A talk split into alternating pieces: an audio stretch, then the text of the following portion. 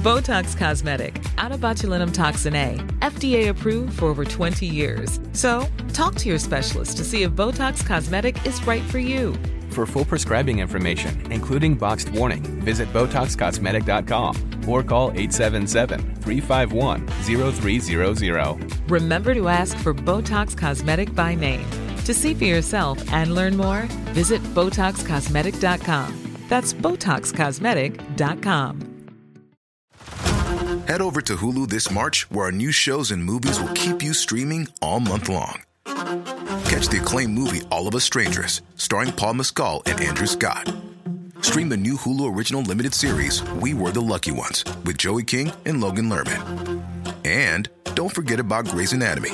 Every Grey's episode ever is now streaming on Hulu. So, what are you waiting for? Go stream something new on Hulu.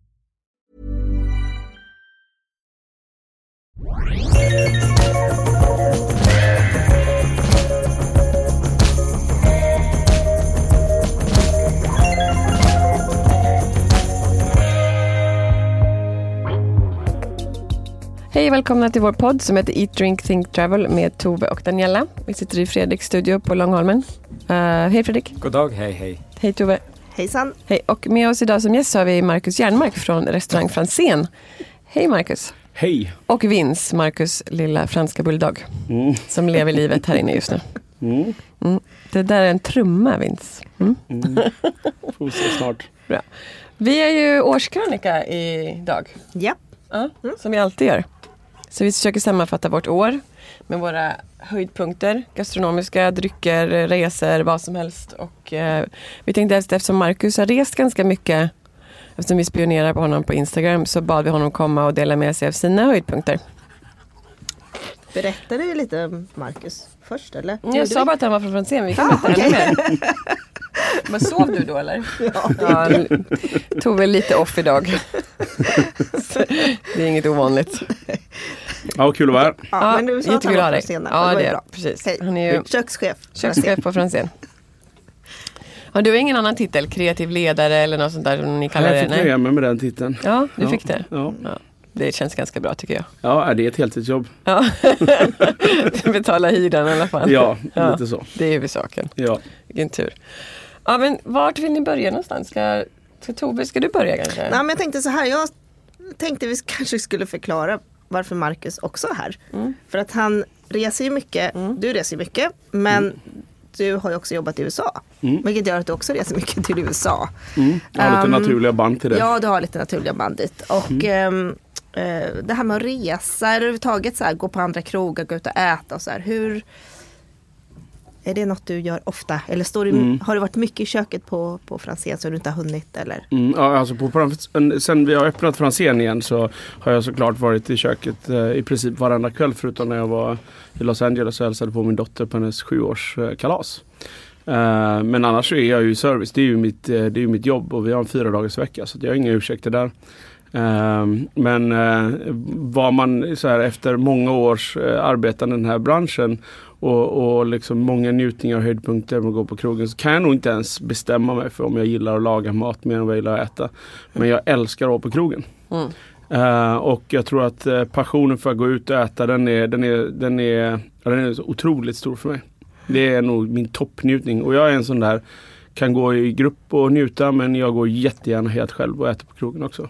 Så att då lämpade det sig att kombinera resor med eh, ätning oavsett liksom syfte för resan. För att eh, jag kan lämna en grupp och sticka och köra lite singelrace eh, och käka och sen så komma tillbaka till en grupp eller vad det nu än är. Men om du får bestämma själv när du planerar en resa, går det då ofta till ett resmål där du vet att det finns bra mat? Ja, alltså det är i princip eh, gastronomi och eh, min dotter som liksom styr eh, resande i mångt och mycket. Jag har väl fördelen att ha gift mig med en, min fru som älskar att dela det här med mig. Så att Ja, vi njuter utav det. Men det är klart att det finns andra saker också. Men var vi än hamnar i världen så brukar vi alltid försöka att mm. gnugga fram det bästa vad det lokala har att erbjuda eller det som faller oss mest in till intresse. Mm. Du har haft ganska mycket tid, eller jag vet inte hur mycket tid du har haft och jag tänkte på, Franzén blev lite försenad med öppningen, mm. öppnade ju här i början på september. Um, hur tycker du att året har varit rent så här, ut och äta år för dig? Mm, ja, det, det både, eh, alltså det har varit, jag har haft en hel del tid för att, att, att, resa men det har varit ganska korta resor, ganska intensivt. Jag har fått se lite nya ställen som jag har eh, tyckt var väldigt kul.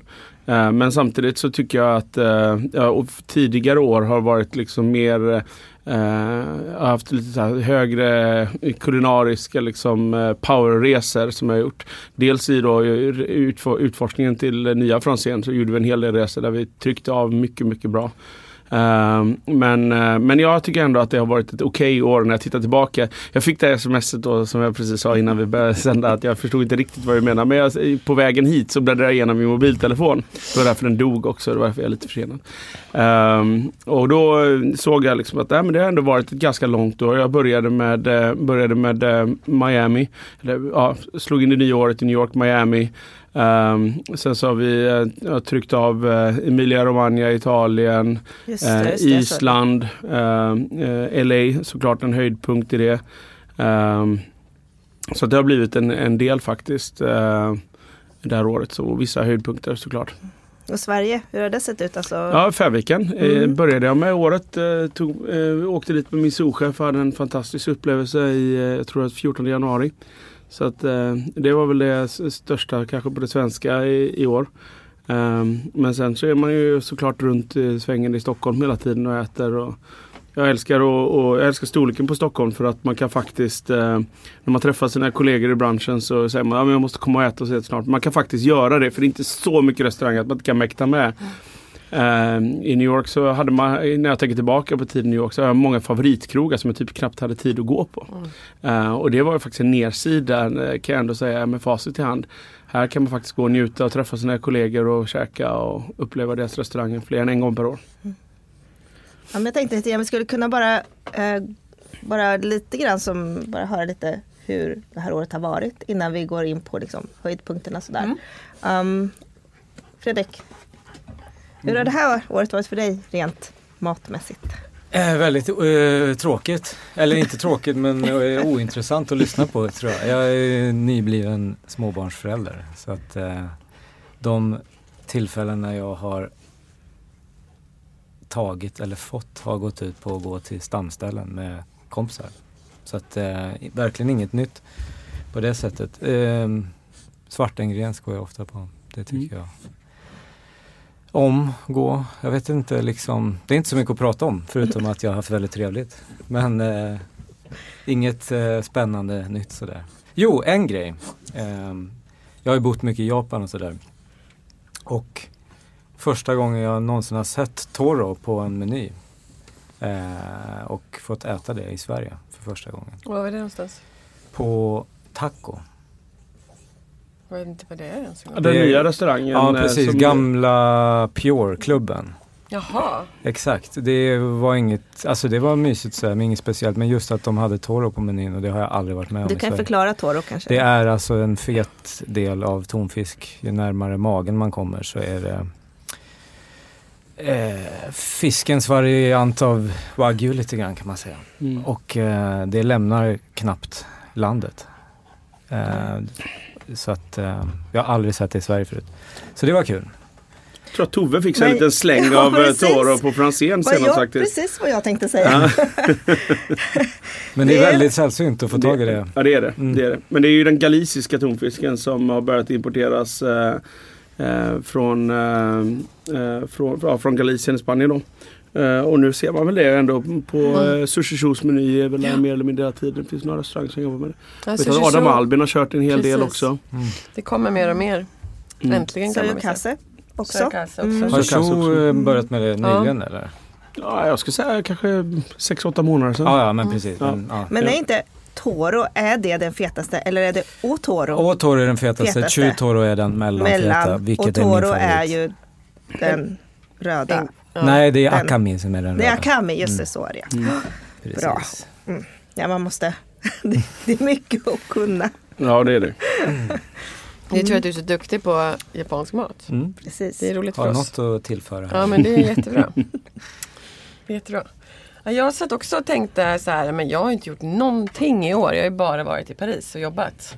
Just det, Ja, men Paris har jag varit i också. Ja, det har du varit. Där var, jag hade några riktiga höjdpunkter faktiskt måste jag säga. Nu hände någonting under soffan där. Vince har lagt sig under soffan och bråkar. Ja. Ehm, nej men sen så kom jag på att det är inte alls sant för jag var ju i Barcelona i början av året. Sen var jag i New York. Sen åkte jag till Israel. Sen var jag i Paris. Sen var jag i Madrid. Så att jag har ju faktiskt funnit med mycket mer än vad jag trodde.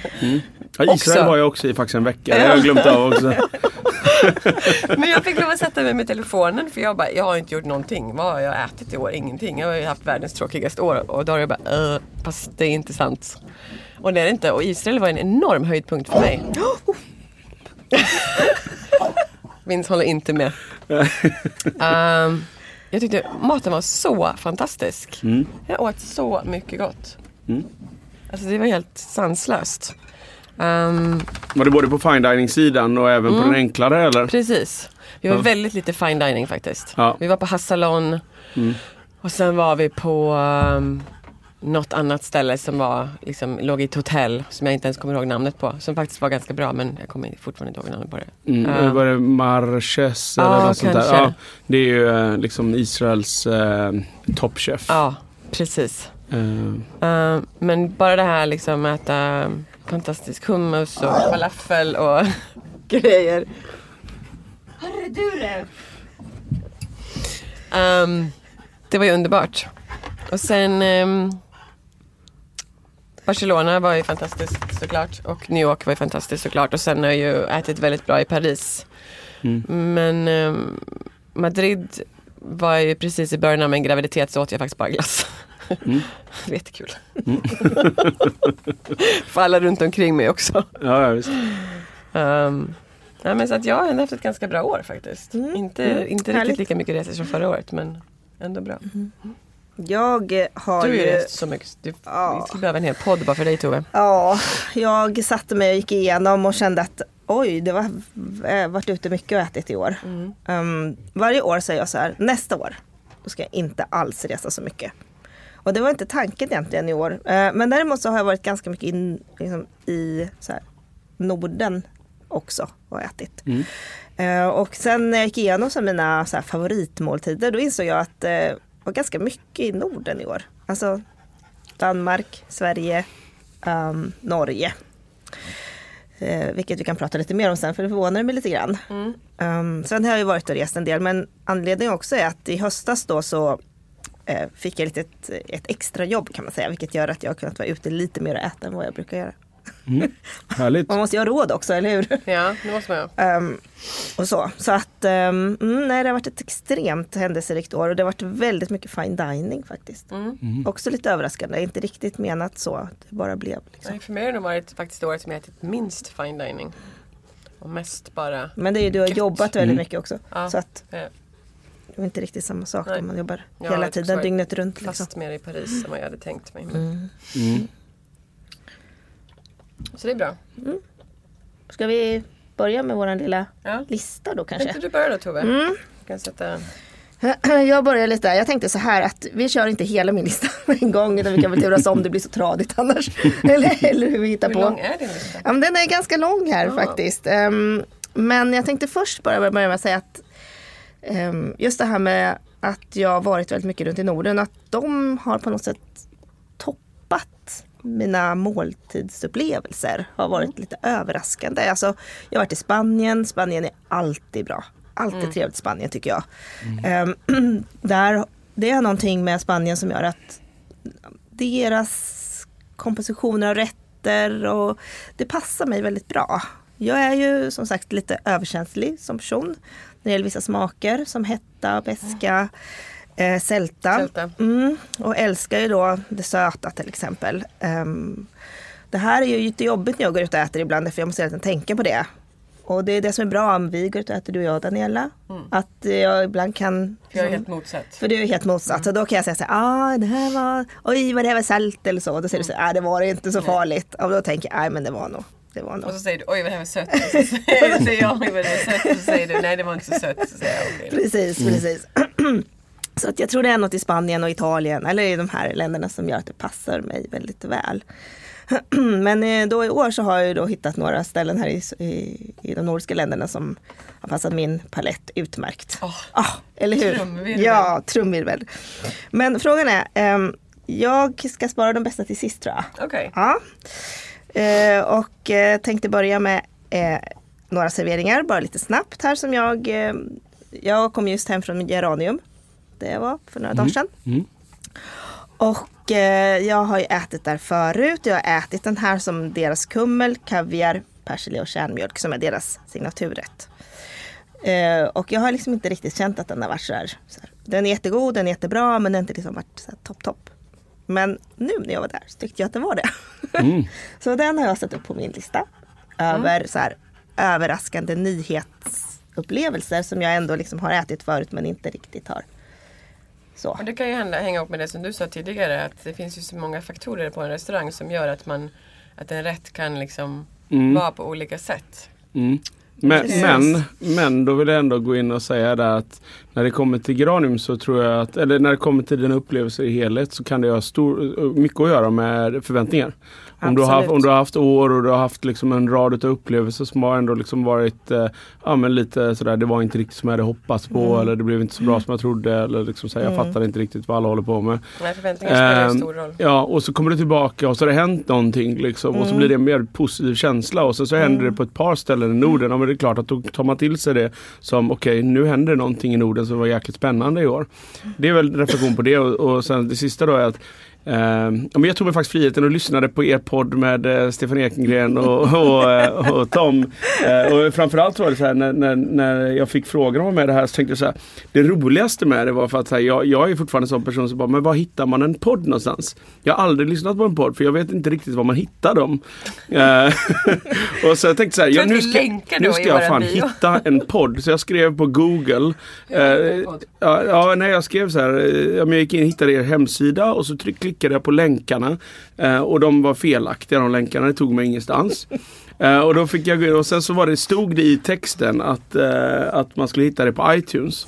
Och då liksom mekade jag mig in på iTunes. I min värld så var det här liksom någon form utav, det var ett, eh, liksom ett riktigt arbete hemma. Ett Liksom. äventyr för Ja, det var ett äventyr var det. Och sen så var det jättekul då för att eh, de är ju också väldigt eh, De är ju väldigt eh, roliga att lyssna på. Ja, både Stefan och Tom. Det måste man ge dem.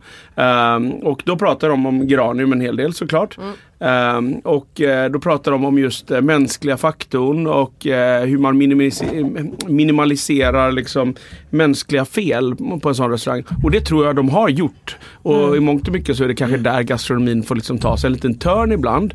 Eh, Så att när du säger att det kan ha att göra med det så det, det kan vara så att de har gjort en uppgradering förvisso. Men det känns inte som att, eh, att de eh, generellt sett gör det på sådana rätter utan att det bara är satt. Eh, Så att jag blev väldigt glatt positivt överraskad när jag hör du säger det. Och har du dessutom haft den rätten flera gånger, då har du ju vettiga referensramar. Mm. Så kul! Mm. Ja, jag tyckte också det var, det var väldigt kul. Kul att det finns lite mänsklig faktor Ja, på Granium framförallt. Jag tyckte jag överlag det att den finns ju hade... överallt. Det är bara det att jag tror att folk inte... Att jag tror att ibland så bedömer man kanske inte saker med hjärtat liksom. Utan man, man, man tänker lite för statiskt kring saker. Att det här Mm. är så här, man betalar så här mycket och då ska det vara på det här sättet. Mm. Okej, jag fortsätter. Fortsätter. Fortsätt. Ehm, sen har vi då en eh, chambre séparé. KB des. Rameaux, mm. Hur man uttalar hans namn. Strömmo. Mm. Mm. Stängde ju eh, In the Wolf Mm. och öppnade i Gent. En ny restaurang. Var där i Mm. somras. Hade lite tur, vi liksom åkte förbi där och eh, man ska ju eh, betala förväg och boka. Det är ganska omständigt som många har idag. Mm. Eh, men lyckades ändå få en plats då. Och där har de en servering som jag tyckte var himla kul. Eh, som är tre stycken som serveringar av havskräfta då. Mhm. Mm. Mm.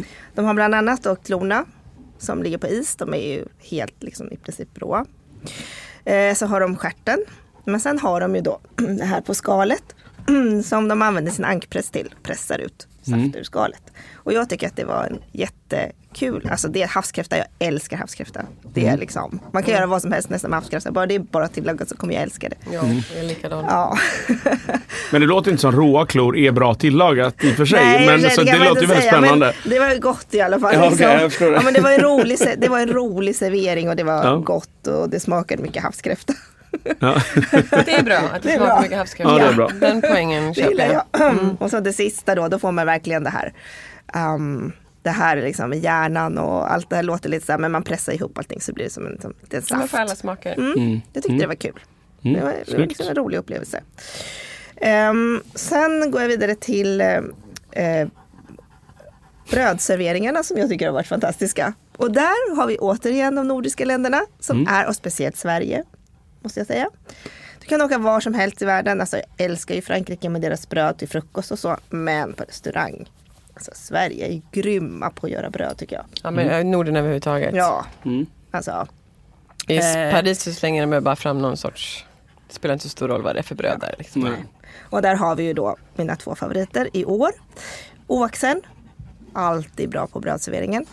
Ehm, och de har ju den här kavringen då, som Mm. jag tycker är jättegod. Eh, också Volmers, Mm. jättebra brödservering. Eh, med tre olika, ja, jag, jag inte, kommer inte exakt, men tre olika sorters bröd med smör och ja, så. Mm. Fantastiskt. Och det kommer in, det är varmt och gott. Och jag är, så har ju börjat med en liten ovana, eller dålig vana. Att så fort jag får ett jättegott bröd så frågar jag alltid om inte jag kan få ta med en liten bit hem. Mm. Så kan jag äta det hemma sen. Det är bra. det skulle jag ha gjort på Franzén. Ja precis. Varför- Kan man få den där lilla tryffeltoasten med sig Ja, hemma? precis. Parmesankopp i en to-go-container. Okej. Då ska vi se här. Nu har jag tappade jag bort mig här bara för det. Så jag kollar vart jag var någonstans. Ehm, och sen så, ja. Eh, Ska, ska du fortsätta kanske? Det känns som jag bara, ja, det känns som jag. Då kommer jag av med, med brödet. med Marcus då? Ja, Marcus kanske kan få ta några. Ja, var är vi någonstans? Vart du vill. Vad du vill, ta några stycken bara. Ja, eh, jag vill nästan, jag vill nästan liksom ändå belysa min resa till LA. För att dels så skäms jag lite över att jag inte har varit där tidigare. Eh, men rent historiskt sett så har ju LA liksom varit någon form utav liksom i skuggan utav eh, San Francisco i allra högsta grad. Eh, och, och det har de själva känt. Det har liksom inte funnits eh, en it-faktor i deras eget kusin. Och Michelin-guiden eh, etableras, kör tre år, sen stänger och drar, drar därifrån. Liksom. Mm. Och det är ju inte så att LA-människorna ens liksom Ja men de bara, ja men de fattar inte, de, giden fattar inte sig på eh, vad som händer här.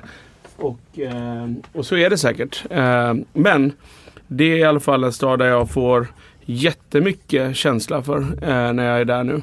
Um, jag får verkligen, eh, och det är, ofta blir så när man reser som kock att man går på en restaurang spontant och sen så, ja men gå och testa det där och sen så, så var det definitivt i Paris. Eh, man hamnar i någon form av lite kocknav eh, där de bara skickar runt en till olika restauranger så det finns likvärdiga filosofier och så vidare. Men det kände jag fanns tydligt i LA och LA känns som en otroligt stor stad. Det är svårt att greppa liksom, de olika områdena och, och sådär. Men när det kom till liksom, den här restaurangindustrin och hur de tog hand om varandra och rekommenderade så, så känns det som att det fanns en tydlig liksom, kärna utav drivna kockar som inte alla ens är ifrån LA utan de har flyttat dit. Jag ta ett exempel, Dave Barron. Um, för detta, han kört 11 år i Chicago och jobbat eh, som köksmästare och kökschef och executive chef för hela koncernen Alinea. Eh, så var med och öppnade Next och, och liksom eh, ja, super CV-kille liksom. Han flyttade ut till LA och kommer inte därifrån ursprungligen utan uppifrån norra New York men har liksom växt upp i Chicago då under Grant Acas varumärke. Eh, men flyttar ut dit och, och drar igång någonting som är liksom någon form av 18 sittplatsers restaurang. Eh, satt meny. Um, ehm, och det är liksom i, i ett pop-up format nästan känns det som när man kommer dit. Det ligger inne i ett shoppingmall. Det här restaurangen heter Dialog och han har liksom marknadsfört det här via sina sociala medier i ett år innan han har öppnat. Han har dels jobbat väldigt mycket i testkök men han har också rest runt lite grann och gjort pop-up middagar på ställen som Momofuku och så vidare. Uh, och jag hade liksom Jag hade verkligen inga förväntningar när jag gick dit. Uh, Jag gjorde en reservation online. De frågade om jag ville ha dryckespaket eller icke dryckespaket. Jag sa jag, jag tog inte det för att jag dricker generellt sett inte dryckespaket. Uh, utan jag kände att jag måste känna mig för där. Jag, vet, jag visste inte ens om jag skulle köra bil dit heller. Jag visste inte om det var läge att dricka. Uh, så att, uh, men jag slutade i alla fall med att jag hamnade i baren där. Jag kommer in och den så här blåser på med liksom skön västkust hiphop. Det är litet opretentiöst, ut som en pop-up lokal. Och, uh, och de börjar liksom, en jäkligt trevlig sommelier kommer fram, eller restaurangchef, jag är lite osäker på vad han var kommer fram och liksom snackar upp dryckespaketet och frågar vad jag vill dricka och så vidare. Uh, och jag får ändå känsla av att de vill att jag ska ta uh, deras pairings. Uh, och, och så svårövertalad är jag inte, så då tar jag det. och menyn börjar och den är helt avväpnande liksom från början till slut. Och jag, de fick mig uppleva saker som jag aldrig upplevt innan i mat, i, definitivt i mat och dryckeskombinationer. Eh, alltså bara små saker som att eh, andra serveringen i hela menyn. Då var det liksom ett, ett reben, ett short rib som var braserat med några röda bär, jag tror blackberries och blueberries. Eh, och någon dryckesvinäger som de hade gjort. som låg liksom i en skål och till det så hade jag champagne i glaset från första. Då kommer de bara spiller i en drinking vinegar som de har gjort på svarta vinbär i, i liksom i, i glaset. I det använda glaset och så toppar de upp med mer skumpa.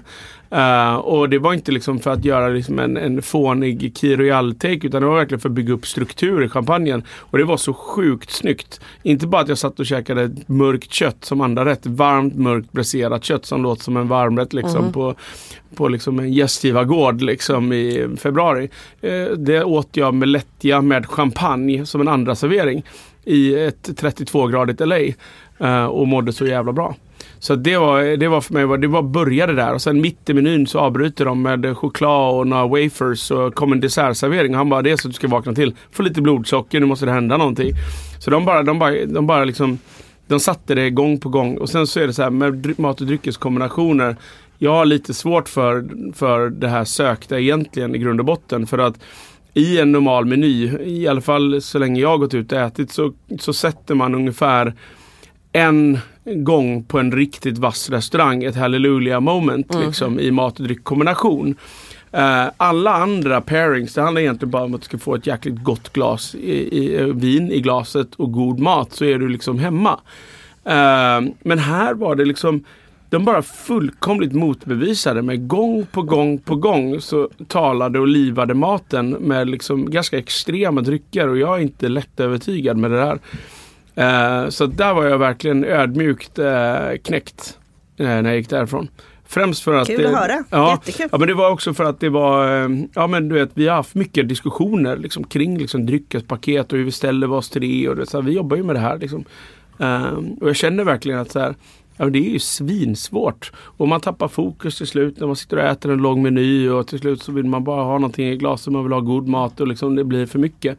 Men de lyckades på ett snyggt sätt eh, imponera mig i typ två och en halv timmars tid. Eh, och det, var, det var häftigt. Oförglömligt faktiskt. Det är stort. Mm. Och nice såklart. Väldigt så nice. Att, eh, det var en liten, eh, en liten LA-grej där. ja, men jag kan hålla med dig där att eh, LA är har ju lite hamnat, har ju hamnat i skuggan. Mm. Och jag känner inte riktigt att ja, det finns några sådana här självklara restauranger som jag skulle måste känna att jag måste besöka i Los Angeles. Mm. Jag vet inte varför. Dels tror jag det är för att det är ganska långt att åka dit. Det är väldigt dyrt att gå ut och äta. Um, ja, och så vidare. Och sen att jag faktiskt inte kan så mycket om Los Angeles som matstad. Nej, men det är lite som Marcus säger tror jag. För jag tänkte också på det när jag var i LA senast. att man, det finns väldigt mycket bra mat i LA. Men jag mm. tror att för att det är lite så här, LA är ju lite mer glammigt än vad San Francisco är och det liksom har ju en annan vibe än vad San Francisco har. Och man kanske inte ser LA främst som en matstad på det sättet för de har inte de här liksom säsong och de har inte de här liksom stora mm. namnen. Nej. De har inte Manresa, de har liksom inte de här självklara destinationerna. Mm. Men Plus att San mm. Francisco är i närheten till, till French. Laundry och Napa också så det är klart mm. att det blir ett helt liksom, gastronomiskt mm. go-to-område. Mm. Men däremot så är det ju, finns det ju mycket um, ja, eh, kulturell, alltså kulturellt sett är det väldigt brett i Los Angeles. Mm. När jag var där då åkte vi till Koreatown för vi ville käka koreanskt liksom och sådär. Så att eh, Och det finns ju gott om. mm, det finns ju väldigt Den mycket. etniska maten. Det är jättestort. Jag tror att det har med information, hur man håller sig informerad. Jag menar, där Mm. gör ju Michelin-guiden ändå liksom någon form av eh, konsekvent bedömning runt om i världen. Så kan man säga vad man vill om, om det där. Men eh, eh, jag tycker det, man behöver det i en sån stor stad för att kunna navigera sig. Man kan inte riktigt bara gå på typ Jonathan Goulds lista. Eh, även fast han är liksom välmeriterad och respekterad lokalt så blir det fortfarande bara en mans röst någonstans. Ja men plus att man vill väl hitta de här, man vill väl hitta sina egna saker också lite Ja, grann.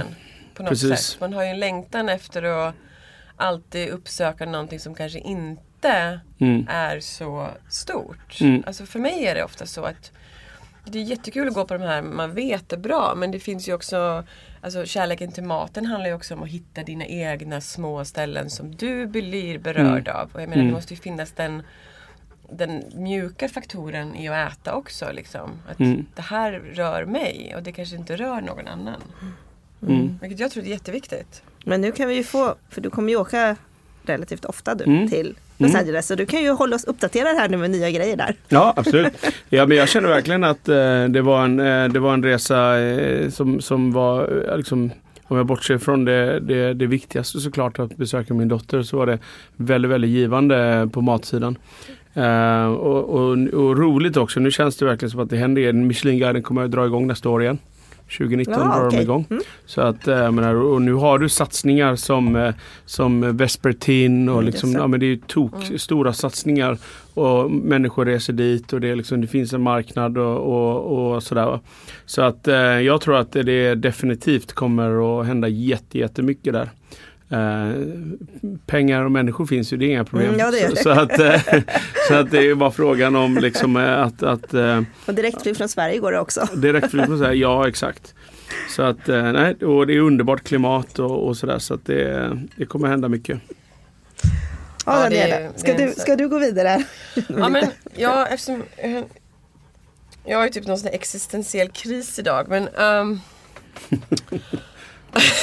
Just idag släpper du va? Ja, det vet jag inte varför. Men, ehm, så jag kommer gå på lite, mer känslomässiga saker för mig idag. Så att jag var i New York med eh, två av mina bästa tjejkompisar, Molly från Nashville, som är min stora matpartner. Um, också som har visat mig liksom Nashvilles matsida som var några av mina höjdpunkter förra året. Och sen min kompis Jess som nu bor i Detroit. Ehm, och vi bestämde oss för att åka till New York och mötas där. Så en kom från, en, en kom från Detroit, en kom från Nashville och jag kom från Sverige. Eller jag hade precis varit i Barcelona faktiskt. Så jag hoppade direkt till New York. Ehm, så bara det var väldigt fint för mig. Men så vi gick åt på ett ställe som heter Okonomi och ligger i Brooklyn. Mhm. Och det var faktiskt en av mina höjdpunkter på hela, hela den resan. Och då åt jag ändå på, alltså jag åt hos min kompis Fredrik på Aska. Jag åt liksom, jag åt bra men vi gick till det här pyttelilla stället, vi var uppe svintidigt, vi var jättebakis. Vi hade varit på Four Horsemen i Brooklyn innan, natten innan. Ehm, och de serverar traditionell japansk frukost. Men bara fram till liksom en viss tidpunkt och sen stänger de och sen har de en liten nudel pop-up på övervåningen om man vill käka nudlar på kvällen. Men att bara gå in i den här pyttelilla lokal- lokalen där man bara kan sitta tio personer. Och de här underbara människorna som är väldigt unga men som verkligen har fattat det här med service. Och sen de här två japanska kockarna som står och lagar den här fantastiska maten. Det var så fint, allting var bara så fint. Det var liksom hela upplevelsen från att man steg in i dörren tills man satte sig ner tills man fick den här perfekt tillagade japanska frukosten. Med liksom perfekta, liksom den ägget och eh, man skulle röra ner det perfekta riset. Och jag menar prata om ris, du som är så här superrisnörd Tove. Alltså det var det bästa riset jag någonsin haft. Och allting var lågmält, det var fint, man drack te och liksom, och jag är ju men det är klart, jag uppskattar ju sån mat men jag har nog aldrig liksom Ofta när man går ut och äter frukost så vill man ju ha så här Jag menar jag har också bott i New York och man äter liksom ägg och bacon och det, det är göttigt liksom. Men det var en av mina största upplevelser. Vi, vi satt ganska länge åt och man kunde få tre rätter och man fick liksom ett perfekt litet fiskhuvud som man fick plocka köttet av som var liksom barbecue style och en perfekt short rib och alltså allting kom i små skålar och de perfekta inlagda grönsakerna. Och man bara gick därifrån och liksom mådde så himla bra. Jag tror att det var det som var kanske det största med hela upplevelsen. Att så här, själen mådde bra, magen mådde bra, jag var inte bakis längre. Och jag var liksom fylld av hela den här, så enkelt. Men så gott. Och inte dyrt. Och man bara kände så här att det här var liksom, det var nog den perfekta måltiden idag. Och det var det verkligen. Mm. Så det var jätte, jättefint. Och jag mässade precis med Molly igår och så sa jag så här, "Åh, jag måste liksom tänka på vi ska, tänka, vi ska prata om så här, våra bästa upplevelser. Hon bara Okonomi! Och det var liksom för henne också. Så det var ganska kul. Mm. Så stort. Mm, Så det var väldigt häftigt. fint. Mm. Det Kul att ha det som ett fruk- en frukostmåltid. Liksom. Ja men det var jättekul. Jättekul. Så kan jag känna på Färviken faktiskt. Eh, att frukosten eh, Ja, var den liksom, är helt underbar Ja. där. Den är ju helt galet bra. Ja, och, och, och som upplevelse. Jag är ju en morgonmänniska. Eh, men man har ju liksom inte man äter ju inte liksom, man, man, man äter ju inte frukost på det sättet. Man, jag, jag, jag, njut, jag kan verkligen njuta utav någonting till frukost. Mm. Så jag kan tänka mig att jag skulle vilja ta den här upplevelsen också. Jag tror du verkligen hade Ehm, uppskattat det då. Du vet hotellfrukostarna, det är ju vedervärdigt liksom. Att gå runt och dela på en buffé med, Mm. Nej, med massa hemskt. människor som man inte pallar med liksom. Ehm, men eh, och, och därför så kände jag väl att det var, därför så var det bara liksom mer upplevelser på Färviken för att Ja men du fick ju det som, det som de ville servera. Ja det var exakt samma lika som på kvällen bara att jag är en morgonmänniska så jag tyckte att det var ashärligt att vakna upp och få den grejen på morgonen. När mitt huvud var utvilat och, och sådär. Så att eh, ja kul. Mm. Nej, det var jätte, jättefint.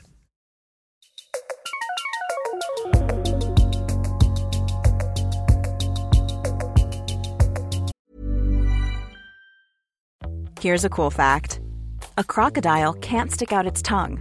Another cool fact you can get short term health insurance for a month or just under a year in some states.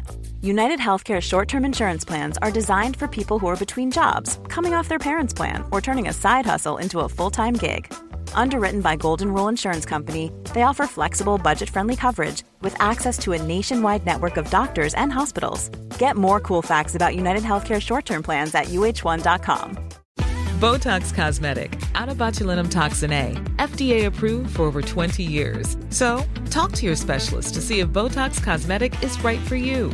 For full prescribing information, including boxed warning, visit BotoxCosmetic.com or call 877-351-0300. Remember to ask for Botox Cosmetic by name. To see for yourself and learn more, visit BotoxCosmetic.com. That's BotoxCosmetic.com. Don't you love an extra $100 in your pocket? Have a TurboTax expert file your taxes for you by March 31st to get $100 back instantly. Because no matter what moves you made last year, TurboTax makes them count. That means getting $100 back and 100% accurate taxes only from Intuit TurboTax. Must file by 331. Credit only applicable to federal filing fees with TurboTax full service. Offer can be modified or terminated at any time.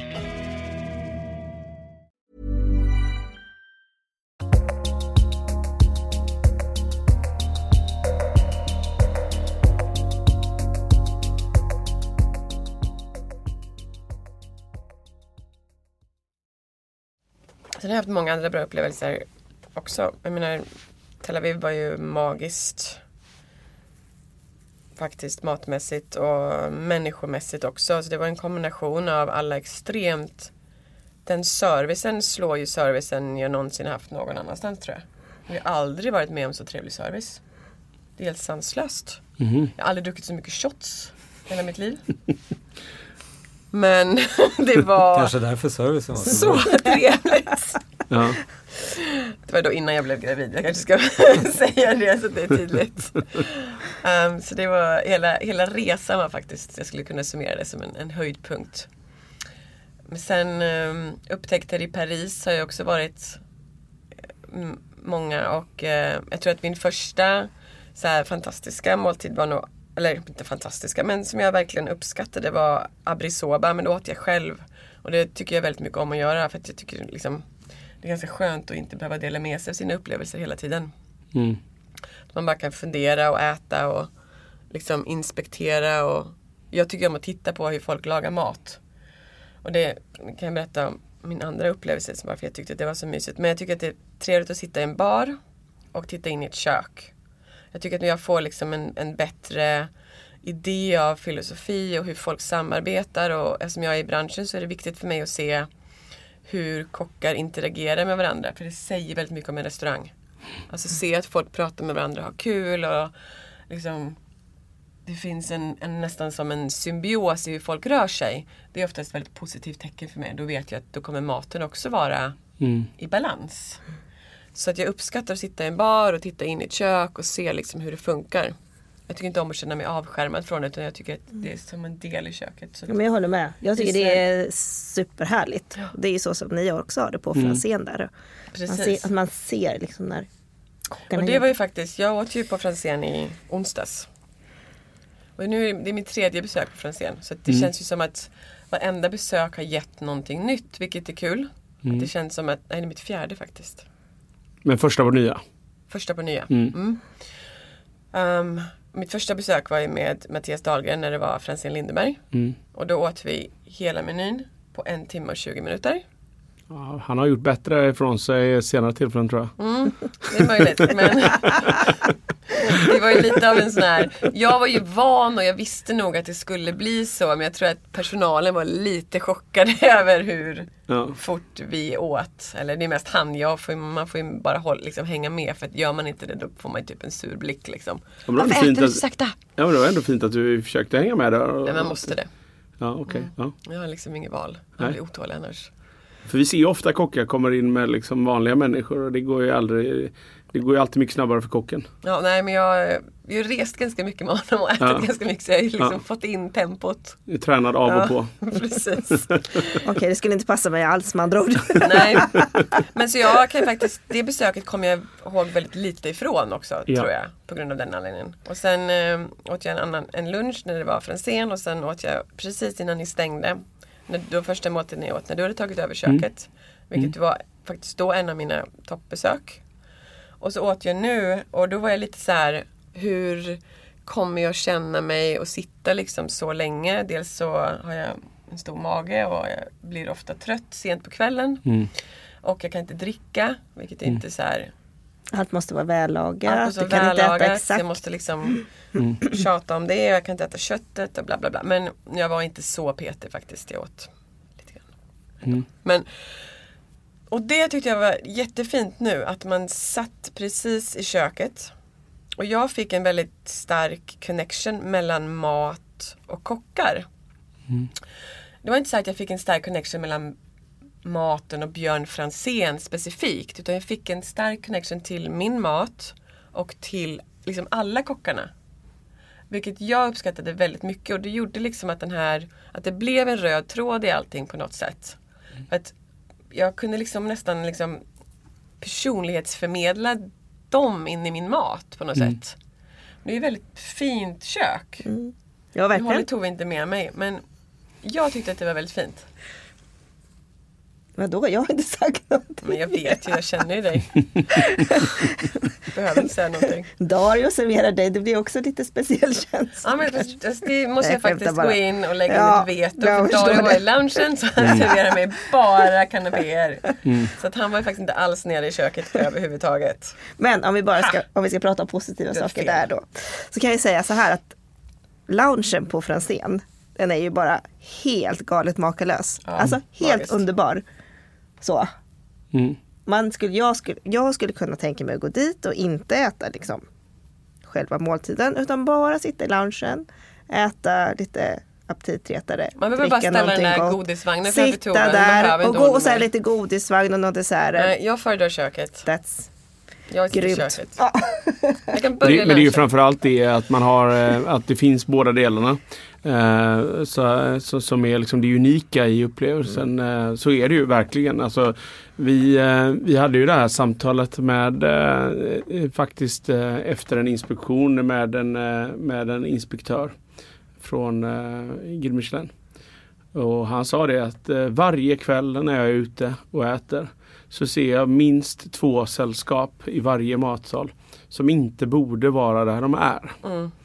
Ehm, och det är ett problem. För att ta som till er till exempel då på restaurang Franzén. Ja varför går man till er? Ja, man går till er då, då. För liksom fantastisk mat och underbar dryck. Och, och sen att vi liksom levererar det med en bra service. Men det är liksom så här, servicen är ganska så här otraditionell i allra högsta grad i gamla Franzén. Eller hur? Vi fick ju jobba Ja, runt, runt ytorna. Så att det var ju bra, det var ju härligt. Vi har personligheter i matsalen och så, här, så det var bra. Men det inte, du går inte dit för att det är bra service. Eh, på samma sätt som du kanske går dit till Operakällaren för att de rullar fram vagnen och du vet, det finns en show liksom. Eh, men, eh, men, men sen liksom, går du dit då till exempel då för att fira din mammas 65-årskalas och ni är sex personer, fem personer då. Eh, Du tar ett steg in, du beställer din skumpa och två minuter senare så kommer det en kanapé och sen så har du ätit upp den kanapén. Då rullar man in i första rätten, sen byter man vin. Och så här. Man har ju knappt hunnit ta sig via liksom, ja men gud vad kul det var senast vi sågs. Alltså så är du inslussad i måltiden för det var det enda vi kunde spela med. Det var ju så här, släng in dem i energin, in i brasan, nu kör vi.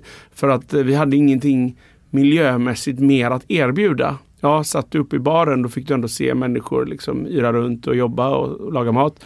Men satt du inte i matsalen, då, satt, då såg du människor som såg det i ryggen. Eh, så det fanns ju ingenting annat. Sen så betalade du och stod du ett steg åt höger så stod du någonstans på Lilla Nygatan. Eh, så det fanns ingen mer upplevelse. Så att en stor del eh, i nya Franzén är ju faktiskt liksom eh, merupplevelsen och loungen och liksom utbytet av de olika miljöerna. Och jag vet faktiskt det här av människor som jag känner som jobbar i industrin att många tyckte att det var här lite irriterande att restaurang Franzén och vi som, vi som krog kommunicerar väldigt mycket ytorna, kommunicerade eh, den nya miljön och sådär. För att folk har alltid sett Franzén som en väldigt matig restaurang. Så här, vi är kockfokus, vi kör god mat, grymma råvaror och sådär. Men det var inte alls liksom, vi älskade maten där också. Det var fantastisk mat på gamla Franzén också. Så att det var inte liksom den bärande faktorn. Eh, då var det snarare liksom helhetsupplevelsen, att kunna ge ett djup i upplevelsen och sen då liksom för personalen att ge personalen rätt förutsättningar för att kunna leverera den produkten vi vill. För vi vill ju göra så mycket som möjligt framför gästen hela tiden. Alla minut är, och nylagat är ju ändå liksom en eh, Eh, är ju ändå ett motto liksom eh, och ett mantra i vår matlagning. Och det kan man inte göra om du inte har ett fläktsystem eller ens får lagligt sett laga mat över eld som i Gamla stan. Där kunde vi aldrig liksom, vi kunde aldrig hålla vår personal ansvarig för att göra ett sånt bra jobb som vi ville att de skulle göra. Men alltså, nu har vi skapat förutsättningar för det. Um, så att, uh, ja, lite, lite om det. Mm. Men nu ska vi inte näsla in oss på det. Nu ska vi prata eh, årets erfarenheter, var det inte så? Ja, fast det där tillhör ju våra erfarenheter Jo, men i jag år. Ja, ja, ja, det är sant, det är sant sig, nej, det är sant. liksom- Ja, men det är en höjdpunkt för mig. Det är oförglömligt tycker jag, att man har suttit Det är också där. en höjdpunkt för att jag glömde bort att jag var gravid. Jag tror att vi kommer ihåg det då. Ja. Men det var ju ganska skönt faktiskt. Att man liksom, det var inte så mycket fokus på mig själv, alltså att jag själv Mm. tänkte på det. Så här att jag var liksom ganska bekväm, jag var liksom piggare än mina i mitt sällskap och du vet.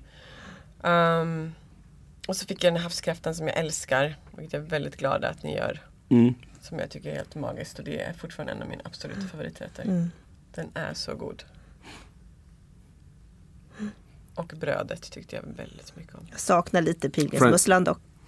Pilgrimsmusslan. eh, Den här i sitt lilla skal I med två serveringar. Ja, ja. Jag tycker den nya pilgrimsmussen var fantastisk. Ja, Ja. men du fick inte samma meny som jag fick.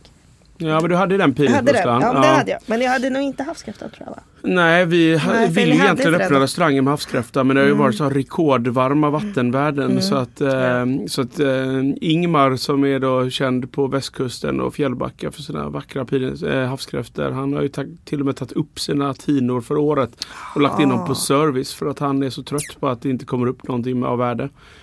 Eh, så att det så, så illa har det varit. Eh, så tanken var det, men krabbrätten med lite hetta där Ja, för din skull. Den, eh, den, den sköt vi in som ett, som ett eh, Men jag kan ju tala om att min man älskade den. Ja, jag var härligt. lite begränsad men han Ja. tyckte den var, det var en höjdpunkt för honom. Ja, fint. Ja. Ja men det var, det var några av mina höjdpunkter. Mm. Jag fortsätter här som jag har gjort en så fin lista här då. Ja. Som är jättelång men jag ska försöka komprimera den nu för nu blev det så mycket. Ehm, bästa ostserveringen har jag utsett. Och det var på Schloss Schauenstein. Caminada. Caminada. Ja. Jag och min man var där. Eh, eh, min svärmor har en litet ställe där i närheten. Eh, så det är första gången jag varit där och så sa vi oj titta det här ligger jättenära. Och eh, då så bestämde vi bara för att vi skulle gå dit och det var nyårsdagen. Så det var faktiskt första dagen på året. Mhm. Och det var lunch.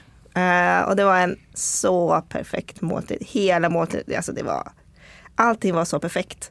Alltså perfekt gjort, tillagat, tekniker, ja allt vad man vill.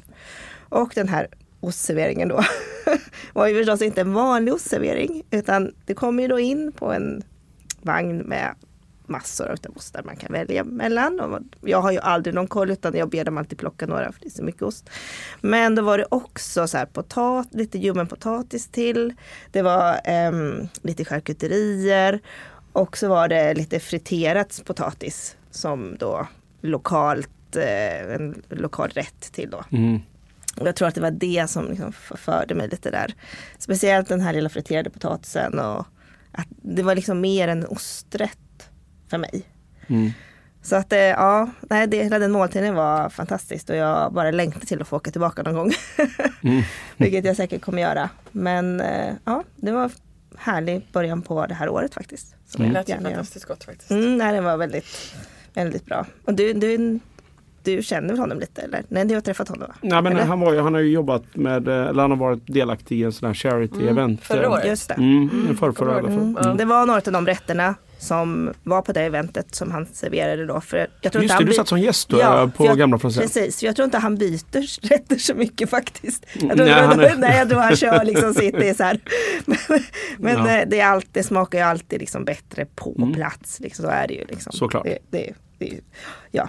Eh, och sen så ska jag, har jag bara, jag tar några av de riktiga höjdpunkterna här och det är eh, en allt det här som jag har nämnt är ju liksom mina egna besök. Men jag har gjort ett besök i jobbet som har eh, varit väldigt speciellt. Och det var inte så länge sedan eh, som Macallan, den här whiskyföretaget, whisky, whiskymärket.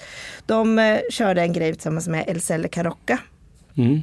Och då trodde man ju så här, åh nu kommer det bli massa whisky. Men så var det inte. Utan de har kört en kampanj som, dig. som handlar om tid, ja på ett sätt faktiskt. Men som handlar om tid. Och då var det så några speciella middagar som de hade knåpat ihop där. Tillsammans med Selle Carocca. Som då hade tid som, som tema. Mhm. Och, då, och det var vinparning, det var fantastisk vinparning. Det var också whisky förstås. Men en utav rätterna, och det var den första rätten, det blir alltid lite speciellt. Det var en så här vit tryffelsabayon. som serverades i ett som timglas, liksom. Den skulle rinna ner sådär. Men jag tyckte, jag alltså, älskar ägg, det var göttigt, det var vit tryffel liksom. Va? Vad inte att tycka om liksom. Nej, det var faktiskt, ja, hela den middagen var också eh, väldigt kul att få vara med på. Men just den där första rätten var ju, och jag har inte ätit så mycket vit tryffel i år så jag var, ja det var fantastiskt. Mm. Härligt. Ja, och sen kom vi till Tokyo. Det var på sushi-restauranger. Och eh, här kommer då min uni, uni-kärlek liksom upp. Ja, vi måste ju ha pratat om det tidigare. Tove är besatt av, av Jag är Uni. besatt av uni. Ja. Mm. Jag tror vi spenderade två timmar nu i Western Sebastian bara för att hitta den här perfekta restaurangen som bara serverade Uni. Är det den som de har som ställer ut över bordet eh, och klipper upp eller? Ja, nu var ju vi tyvärr fel säsong. ja, det var ju fel sist. säsong men de har ju en eh, där man kan ta tappas. Ja. Som heter cepeche eller något sånt där på Just det. spanska. De Mm. har ju så här uni som smörgås typ liksom. Uni. Ja. Vi fick lite Uni fick vi. ja, det fick vi lite grann då. Men jag är ju alltid där i fel säsong. Så Ja. Mm. Japan är ju också alltid säsong för uni om den kommer från Hokkaido. Så. Exakt. Och då var vi på, nu kan inte jag uttala det, jag försöker. Um, giro. Alltså Sukiyabashi giro. Mm. Fast roppongi. Där sonen är inte, inte pappan då. Mm. För vi fick inte bo där. Mm. Och jag har ju hört mycket om att det är så stora bitar där och det ska gå så fort och så. Men hos sonen då, då går det inte lika fort. Man kan hinna liksom äta och det är ju stora bitar, det är det. Men då var det på slutet, då får man beställa en extra bit. Och då så sa jag så här, ja men eh, ja, eh, jag vill ha den här med uni då. Och jag vet inte vad han gjorde, om han gjorde den extra stor eller någonting. Den var så stor, jag fick liksom inte in den i munnen. Alltså det här är liksom höjden av frosseri, det är liksom bara helt sjukt. Stoppar in den i munnen, bara trycker in den i munnen. och sen, Unin alltså? ja, Ja, uni, tack. och där är ju så här gunkan liksom med så här sjögräs omkring och så är det så ris. Och jag trycker liksom in den i munnen och sen bara exploderar hela munnen. Bara känner så smaken och bara. Det är helt galet. Det är helt fantastiskt. En uni-explosion. En uni-explosion med så här sjögräs, ris och lite Mm. vinäger och bara, Ja, jag är ju också sån. ja. Jag, jag är fullkomligt förälskad i Uni. Men till skillnad från många andra produkter så är, måste Uni vara precis där. Det, Ja. Är det inte rätt Uni så blir det liksom Ja, då blir det, då kan det det så bli fel. katastrof. Liksom. Ja, det kan bli Alltså, hemskt. eh, har haft en sån upplevelse. Och det är det som är det häftiga i mångt och mycket med Uni. Alltså, eh, bacon gillar ju alla liksom. Ja. det finns dåligt och bra bacon och, och, och sådär. Man kan ha olika varianter på upplevelser där men det mesta är, Men det är ändå okej. gött liksom.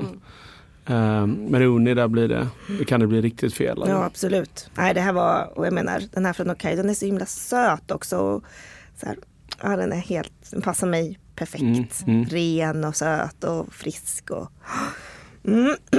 Uni-explosion på Toves lista. ja, den, den, jag skulle säga att det är min, den är topp topp faktiskt. Topp, topp topp. listan. Ja. Men sen har jag två som jag bara måste säga. Och det här är liksom rent personligt, passar mig utmärkt med min palett och så. Och det är min, det är ju då två stycken restaurangbesök i Sverige. Vilket känns roligt. Um, Daniel Berlin, lunch i somras eh, och Oaxen i höstas. Mm. Och det, ja, eh, när jag var hos Daniel Berlin, det var, jag åt ju inte hela, hela middagen då, utan det var lunch. Och det var mycket att det var så här, extremt elegant och delikat och finstämt. Ja, det, ja, ja, jag bara. I lunchen är det mindre meny eller? Ja, det är en lite kortare meny Okej, så ja. man får inte hela då. Så jag Mm. kan liksom inte riktigt bedöma den på det sättet. Men, men just båda de här restaurangbesöken var väldigt så eh, passade mig så otroligt bra. Och jag tror att den här, jag var på Daniel Emelin förra året också, och då i annan säsong vill säga, och det har ju också betydelse. Um, men just att det var så extremt finstämt, allting så här härligt, härligt, härligt. Och det var, passade mig så, så bra. Mm. Härligt. Mm.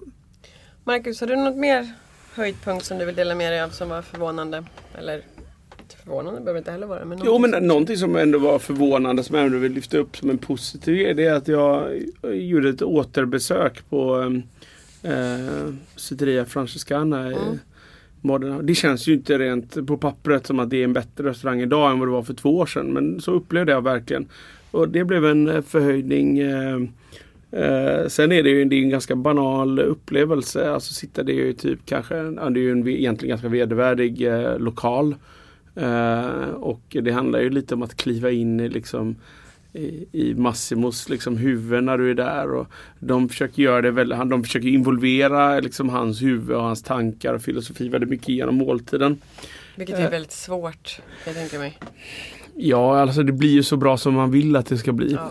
någonstans. Jag har det på Eh, min lista i, i nästa år. Ja. Jag ska dit. Mm. Ja, jag var ju där för två år sedan. Precis, och hade ju en väldigt intressant upplevelse Ja. som du har beskrivit. Som jag har berättat. Ja, men jag var ju där för två år sedan också och, då fick jag väl, det var en ganska så här Ja men sval upplevelse får jag ändå säga. Det var några rätter som var standouts eh, som, som hade kunnat serveras liksom, ja men eh, eleganta, finstämda typ Berlinrätter. Eh, som jag än, än idag minns eh, som helt otroliga. Men eh, ja, sen så fick jag lite så här magplask eh, första gången jag var där. Då beställde jag eh, Stämde de då överens med dem? Många rätter är detsamma, eller hur? Nej, det var Nej, väldigt det var mycket, nytt. nytt. Ja, det det, var det. väldigt mycket nytt. Och det var också en sån grej som blev liksom ändå en förhöjning. Med tanke på att de grejerna som jag åt innan då var inte så bra så att jag egentligen var liksom Ja men jag kan sitta och drömma om Oysters and Pearls. Eh, så att när jag åker till liksom eh, Percé och French Laundry och äter, vilket jag gillar att göra. Eh, och nu har jag inte varit så många gånger på, på Fresh Laundry förvisso men på Percé har jag ätit många gånger. Um, och då får jag ändå alltid liksom säga till att jag vill ha den. För jag vet att när man går dit så är man vippad och då får man inte Oyster Pearls. Då får man deras Soigné kaviar men det blir aldrig lika bra. Nej, den är bäst. Ja, ja, så är det. Så man får liksom alltid stressa det. Liksom. Ehm, och eh, så, så, så, Eh, Eh, så bra blir ju aldrig någonting liksom egentligen på Ceteria-franskarna. Men däremot så kände jag ändå att det fanns en energi och det fanns ett, ett utvecklande. Eh, det finns en otrolig prisvärdighet i, i, i eh, vinlistan. Det är ganska häftigt. Liksom, och det är alltid härligt på den typen av restauranger i Italien. Om du går inom Italien på vinlistan så finns det ofta ett bra djup och en bra prisvärdighet. Och Ja, rätt igenom eh, med lite, lite snubbel, snubbel på lite aptitretare och sådär så var det faktiskt riktigt, riktigt bra. Trestjärnigt. Jag tyckte det var jättebra när jag var där. På alltså maten. Ja, ja, ja. men upplevde du att det kändes trestjärnigt? Liksom? Ja, som- jag tyckte det då ja. Ja. ja. jag tog ju den vanliga, alltså klassiska menyn då. Mm. Med eh, caesarsalladen och Just det. ålen och Mm. Eh, parmesanosten och så. Så Mm. jag har bara varit där en gång men jag tyckte Men det är inte den klassiska. Parmesanosten och det är det innovativa. Jaha är det? Ja. Jaha. Mm. Okej, ja, jag tog i alla fall, det var i alla fall de här klassiska, de här rätterna man tänker på när man tänker Man på. ser. Ja, men precis. Som man alltid pratar om. Mm, precis. Men det är ju de innovativa som Jaha, sagt. det kanske och, så det var. Ja, och det var därför att jag bara hör, jag har hört väldigt mycket om, innan jag var där första gången så har jag hört så att jag förstår att man vill se det innovativa för att det är därför de är där de är på 50 Best och så vidare. Det fattar man. Men samtidigt har jag hört att det är de klassiska som ska vara så fantastiska. Liksom, att det gör han sjukt bra. Och det är såklart, man går på en trestjärnig restaurang, då blir man lite triggad. Nu vill jag beställa en pastarätt. För att så här, man vill ju ändå veta hur är en trestjärnig pasta. vill jättegärna veta det. Man vill ju veta det. Ja. Eh, så då sa jag det till dem. Så här, jag är jättekluven för att jag är chef, jag är här för att ni liksom är nummer två i världen som det var första gången. Eh, och jag, jag, vill, jag, vill, jag, säger, jag vill såklart testa ert innovativa men ni förstår vad jag menar när jag inte vill missa liksom det som jag har hört så mycket bra om också. We got you. De bara skulle liksom tailor min upplevelse och då fick jag som femte rätten då fick jag ett litet shotglas med en soppa på pasta. Alltså spaghetti. sp- alltså du vet de har gjort en soppa på spaghetti. Och så låg det något litet, ah, så jag var så missnöjd. Du vet, det, var ju liksom så långt ifrån vad jag ville ha när jag ville fråga om den här hybridmenyn då som de ändå liksom eh, sålde in eh, på mig. Du vill ha pasta. Ja, ja. så att, eh, men sen, ja, nog om det. Jag, jag, jag, vill därför- ha den här handrullade pastan som man har lärt sig från den där gamla damen. Liksom. Ja, exakt. Så är det ju. Och så vill man se hur det smakar när det görs i ett trestjärnigt kök. Ja, det är jag vill också det. Ja, men jag vill gärna äta pasta när jag åker dit i sommar. Ja. Ja, ja nej, men så, så det var en, en positiv överraskning eh, faktiskt. Eh, och eh, den följde vi med, eh, nu, ja, nu har jag inte namn men det är helt oväsentligt egentligen. Men vi följde upp det med kanske en av mitt livs värsta eh, eh, matupplevelse. Dagen efter på en enstjärnig restaurang eh, i Modena. Och det var, ja, det var på en helt annan nivå. Jag har aldrig trott, jag fick saker i min mun som jag inte jag panikade. Jag, en, en rätt var jag tvungen att lägga i handen och sticka på toaletten. Det liksom gick inte ner, det vände sig. Ehm, det, var, det var en helt bisarr uh, matupplevelse. Ehm, så att och jag delar ju den med eh, Joakim och Kalle från Punken och Ola från uh, Sturehof. Eh, och det var ju, det var ju såklart, ja men det blev ju, det var väldigt intressant var det. Ja, där ser man hur olika det kan vara när Michelin går ut och bedömer sina. Ja, verkligen. Verkligen. Det är lite så ge tärningskast liksom. Ja, och, och, och, och jag menar det är såklart att de hänger upp sig på att det ska vara liksom, det ska vara men teknik är någonting som Michelinguiden eh, Ja, de- favoriserar. absolut, att det finns absolut. Teknisk matlagning Absolut. och sådär. Ehm, och så är det mer teknisk matlagning men det är inte liksom fantastiskt så kan det fortfarande bli enstjärnigt medans men om man är ärlig med sig själv och går ut och bedömer på smak så hade det aldrig blivit det. Det, det är liksom det är inte, inte en chans. Så att, eh, det, är ju- det är det här som är hela problem, problematiken med, med Michelinguiden. Ja, min sista upplevelse som jag vill ta upp det var ju faktiskt eh, i Barcelona. Jag är ju väldigt förtjust i Barcelona och har varit det ganska länge. Um, men det var Hoya Santa. Och Paco Mendes är ju en sån kock som kanske inte hörs och syns mest av alla kockar i världen heller. Men eh, att äta på en Michelinkrog som serverar mexikansk mat i Spanien det tänkte jag i mitt huvud, det här kommer ju aldrig gå bra. Men det var så gott. Och det var så mysigt och det var så fint. Um, jag åt med Kalle också och Dario. Um, men det var en fantastisk måltid. Det var inte en enda sak som jag inte tyckte om. Jo, Mm. det var en sak. Men det var oväsentligt. Men det var, och killarna tyckte om en grej så mycket så de tog in liksom dubbelt av den till och med. Alltså det var en sån fantastisk måltid. Ehm, tyvärr så följde vi upp den med Dos Palillos. Som jag måste säga var kanske jämförbart med din Mm. upplevelse. Ehm, vilken besvikelse. När vi också hade ätit på Dos Pebrot som var jättebra. Men Dos Palillos har en stjärna. De har en stjärna tror jag. Mm. Det var också så De här. kanske lägger allt sitt krut nu på Dos Prebot. Ja, jag vet inte. Men Mm. det var väl också så här, vad tänkte Michelin-guiden här? När de, gör, de ska försöka göra en risrätt vid bordet och det är så här asiatiskt influerat och det är liksom oätbart. Mm. Så det var ingen av oss som åt upp av liksom sex personer. Mhm. Alltså det var ju helt otroligt. Ja, men jag, jag har också varit på Dos Prebot, fast det var förra Dos Palillos förra Mm. året.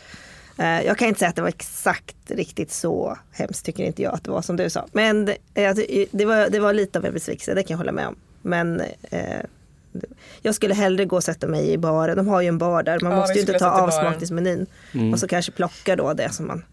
Men Hoya Santa slog ju det mesta faktiskt. Det var så, så bra. Och jag kan också rekommendera Nino Viejo som är deras bakficka. Mm. Um, något av det bästa jag ätit. Också där sitter man och äter och så ser man in i köket där det står en kille och bara matar fram färska tortillas ur den här liksom otroliga tortillapressen. Plus att de har en um, Josperugn som är specialgjord för dem och deras taco al pastor, vilket är helt sjukt.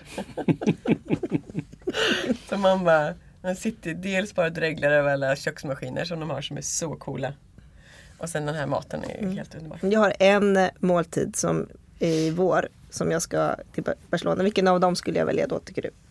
Ja, men jag tycker att man behöver inte välja, man kan Ja, jag måste välja. Santa och Men- sen så kan man Jaha, gå vi till ska gå till båda. Ah, Nino Okej. Viejo också. Ah, okej. Ja, men jag har bara en kväll så jag Ja, vi kan bli båda på en kväll. Du kan bara förflytta dig, det är bara Ja, tre steg. det låter bra. Så kan du stå i baren, ska du ta en Okej. taco och en margarita. och så kan Ah, du ja. För man måste ta en margarita för de gör ett skum på margaritan som är helt sanslöst. Okej, ja men jag testar det då. Ja, jag. Bra. Jag, jag vill bara säga en sak till innan jag kom på det nu. Jag tänker gå till försvar till Memos våfflor med oxfett. Okej. Är det någon som har dissat dem eller? Ja, Tom och, Tom och Stefan. och, Stefan. och min man också för den delen. Men jag tänker bara säga att de har den och det är ju deras svar på ehm, ja, det som kommer sist i måltiden, alltså four, ja. Ja, så får man det istället. Och jag tycker att de är jättegoda. Och de serveras ju då med eh, sylt och så römme och så här brunost. Supergott. De är också väldigt Instagramvänliga. Extremt. Det, ja, Mm. det är viktigt. Och goda. Vad- vi frågar alla kockar lite så här om sociala medier. Ja, vi, vi, tar en snabbis då. Sen så. Ja, en snabbis med Marcus också. Hur viktigt är sociala medier för dig och för liksom, Franzén och restaurangen? Är det någonting som... Oj, eh, ja men alltså för, för restaurangen och för varumärket jag tror jag att jätteviktigt. Eh, jätte, jätteviktigt. Eh, restaurang Franzén. Eh, alltså det är väl eh, alltså det, det, de flesta restaurangerna eh, behöver ju synas och liksom ändå eh, ge avtryck där ute. Och jag tror att eh, vi håller, man håller sig jäkligt uppdaterad och man håller sig relevant via sociala medier hela tiden. Eh, det är också ett eh, bra samlat forum i just matvärlden. Mat, idrott, eh, vad mer har man? Blommor är stort på sociala medier, fitness. Det finns några sådana här genrer. Är du inne i de genrerna då, då, då är det ett jätteverktyg. Så att det är det. Eh, och eh, jag menar, om vi tittar på Björn till exempel. Han har vad han, fem, sex restauranger i Sverige, lite utomlands och sådär. Skulle säkert eh, kunna tänka sig att växa i gruppen. Eh, det är klart att det är ett jättefint samlat verktyg för honom. Eh, och eh, så att ja, jätteviktigt för mig. Eh, jag vet inte. Det får vi se i framtiden. Just nu så är det bara roligt. Eh, jag försöker ju att liksom bedriva mina sociala medier lite som en dagbok. Men sen så är det, men, eh, ja, sen är det svårt att följa upp det och sådär alltid. Men jag försöker att lägga ut någonting som, eh, som jag går igång på, eh, på en daglig basis. Eh, och eh, jag har ingen målsättning med mina sociala medier. Eh, inte alls, inte överhuvudtaget. Jag gör ingen eh, jag liksom har inte någon liksom anspråk på att göra reklam eller någonting sånt där. Utan, men däremot är det väldigt roligt att ha mycket följare. För när du går till en eh, god vän som har en restaurang och, och man tycker att det är skithärligt och lägger ut en bild och så får man massa respons. Folk frågar var ligger den här restaurangen? Så här, det, är bara, det är ju fantastiskt liksom. Uh, uh, det är bara roligt. Men jag vet inte, sen så är det så här Idag så jobbar jag ju för, eh, för en restauranggrupp och jag har en tjänst och ett jobb och, och liksom sådär. Så jag håller inte på att springa runt och jagar någonting annat utan jag är, jag är liksom happy. Men eh, i framtiden om man, är, om man är egen eh, så är det klart att då kanske det blir en annan vikt och tar en annan form med mina sociala medier. Men eh, jag är enveten och lägger ut bilder på min dotter när jag är med henne och sådär. Det skiter ju 29 500 utav mina 32 000 följare eller 31 eller vad det är. Eh, det skiter ju de i liksom. Men, eh, men jag gör det för att det är mina sociala medier. Jag äger dem själv. Det är bara att avfölja om man inte tycker om det. Eller mm, Absolut. Jag, jag har liksom ingen, jag har ingen eh, om det, om det är 15. Ingen agenda. Nej, jag har ingen agenda i dagsläget.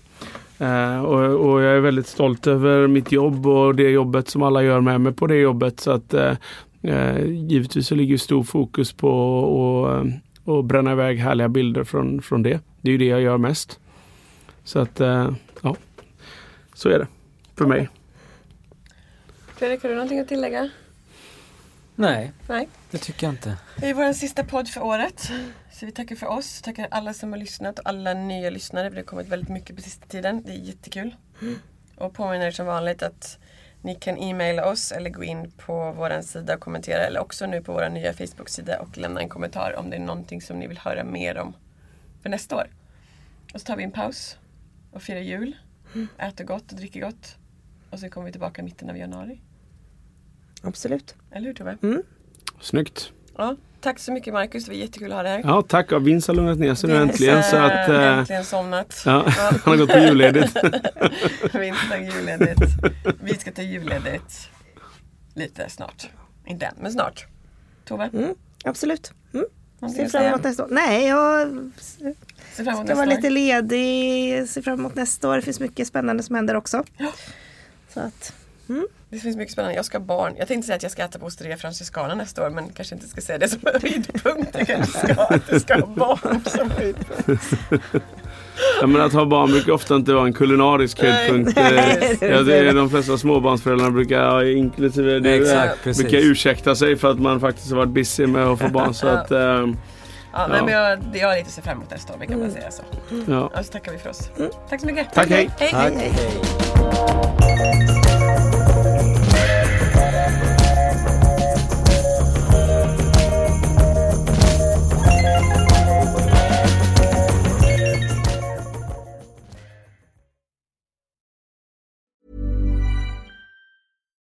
Botox Cosmetic, out of botulinum toxin A, FDA approved for over 20 years. So, talk to your specialist to see if Botox Cosmetic is right for you. For full prescribing information, including boxed warning, visit BotoxCosmetic.com or call 877-351-0300. Remember to ask for Botox Cosmetic by name.